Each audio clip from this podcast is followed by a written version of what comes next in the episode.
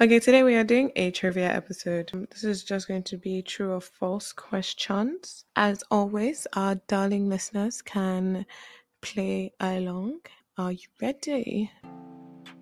Samuel L. Jackson, the actor, was expelled from university for kidnapping Martin Luther King's father, MLK's dad was kidnapped by Samuel L. Jackson, and this resulted in him being expelled from school. True or false? Jerry Springer. In fact, I'll give you two back to back. One, true or false, Jerry Springer was the mayor of Cincinnati City in Ohio. True or false? True. True. I know you already know that one because we've discussed it.